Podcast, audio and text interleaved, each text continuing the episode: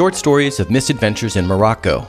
Excerpts from the book With Open Arms, written and narrated by me, Matthew Felix. A Turkish bath in Morocco. During the entire year I lived in Istanbul, I never made it to a hammam. Given that I'm ordinarily keen on taking full advantage of the cultural experiences that are unique to, or especially in this case, even emblematic of, the places I visit, I'd never been able to forgive myself for the oversight. Just like the old Turkish toilets, those glorified holes in the ground over which countless legions of squatters have played a bizarre sort of scatological target practice, Turkish baths have a long history all their own. Over time, they became fixtures not only in their homeland, but far beyond its borders, particularly throughout the Arab world.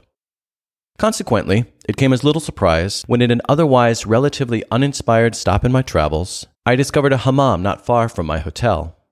I didn't give it a second thought. The time had come to right a horrible wrong, one that had weighed on my conscience for far, far too long.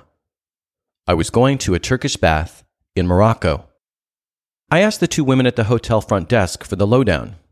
I already knew that whereas in Turkey a towel wrapped around the waist was customary, in Morocco men were required to wear bathing suits. I wondered what else I needed to know. Both women seemed delighted I had not only shown an interest in, but was actually about to partake of, one of their most hallowed traditions. Taking me under their wings as if temporarily adopting a son, they briefed me on the do's and don'ts. They also provided me with flip flops and a colorful plastic pail. Feeling like a child headed for a day at the beach, Rather than a grown man seeking a deeper connection to a people and place through an ancient ritual, I set off to make peace with my past and expand my cultural horizons. Easily finding my way to the hammam, I opened the door and stepped inside.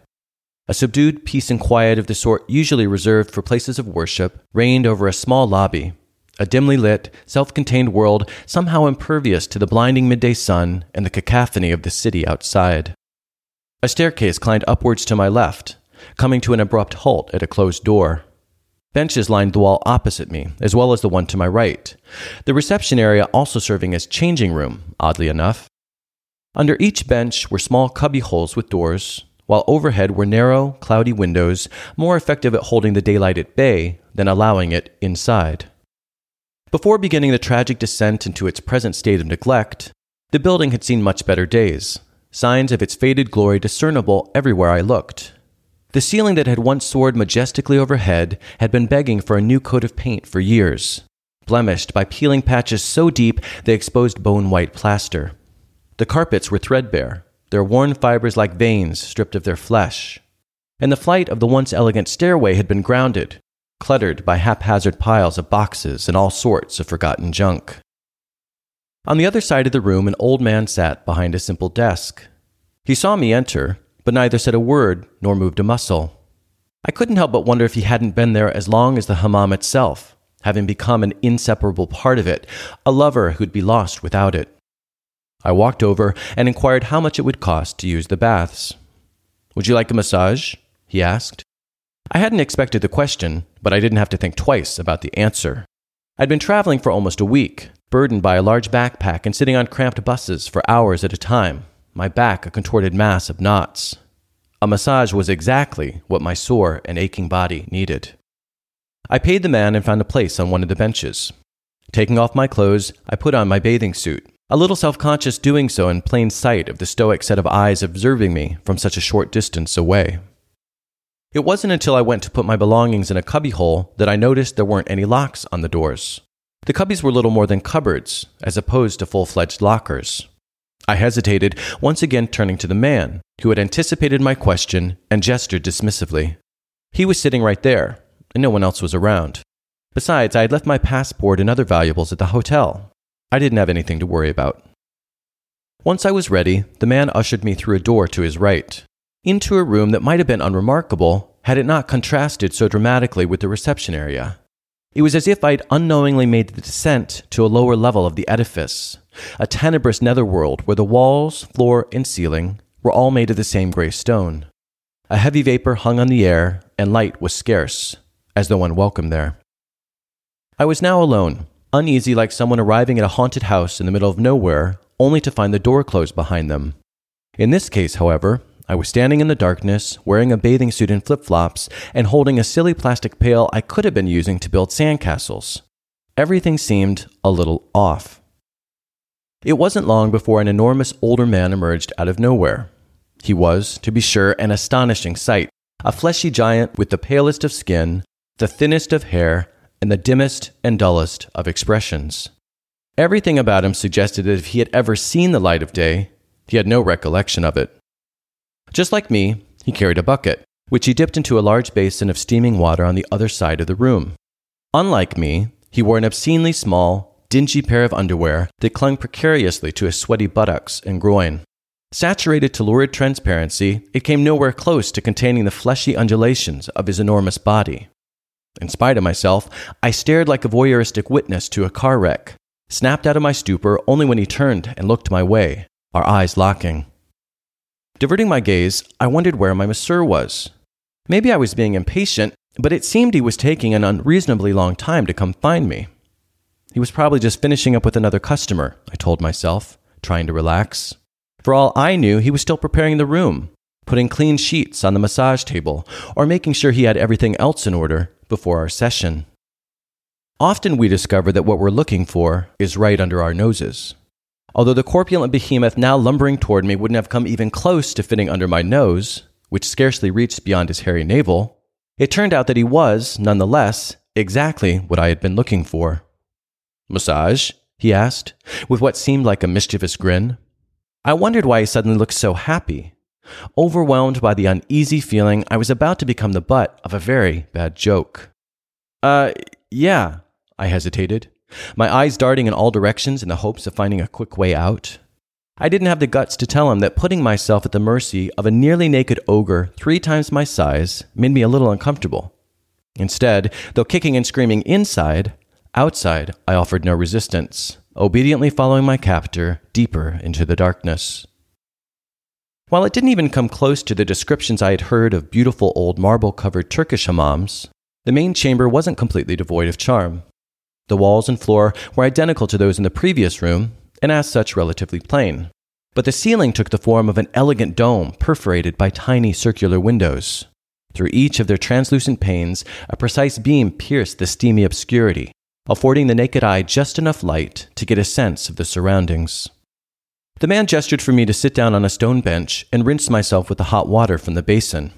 I did so, after which he went to get more. Looking around, I noticed there were only two other men in the hammam, engaged in hushed conversation on the far side of the room. I would have preferred there be a few more people, but at least I was no longer alone. When the man returned with the water, he seemed to be gesturing for me to get onto the floor, I knew that couldn't be right, but I had no way of asking him to clarify since my attempts, first in French, then in Spanish, and finally in English, were all met with silence. Not interested in dilly dallying, the masseur took me by the hand, raising it so I'd stand up. Once I had, he again pointed to the floor, more commandingly this time. Not only could it be right, but it was. He wanted me on my knees. Despite my hesitance, I reluctantly obeyed reminding myself he was the one who knew how this was all supposed to work, not I. I just had to go with it. Or, to be more precise, I just had to kneel before him, not actually going anywhere at all. The giant wasted no time dousing my upper body yet again, only to then unleash a full on assault with a soapy wet rag. For the first time since entering the hammam, I began to relax. The water was warm, and it felt good, as did having someone attentively scrub my body. The deep cleaning went well beyond what I could do on my own, removing layers of all sorts of grime I hadn't even realized was there. I felt something akin to when sitting in a barber's chair, the soothing touch on my scalp always lulling me into a state of utter relaxation, if not gentle slumber. No sooner had he finished scouring my upper body and arms than I had the surreal impression the man was making another, even more bizarre request.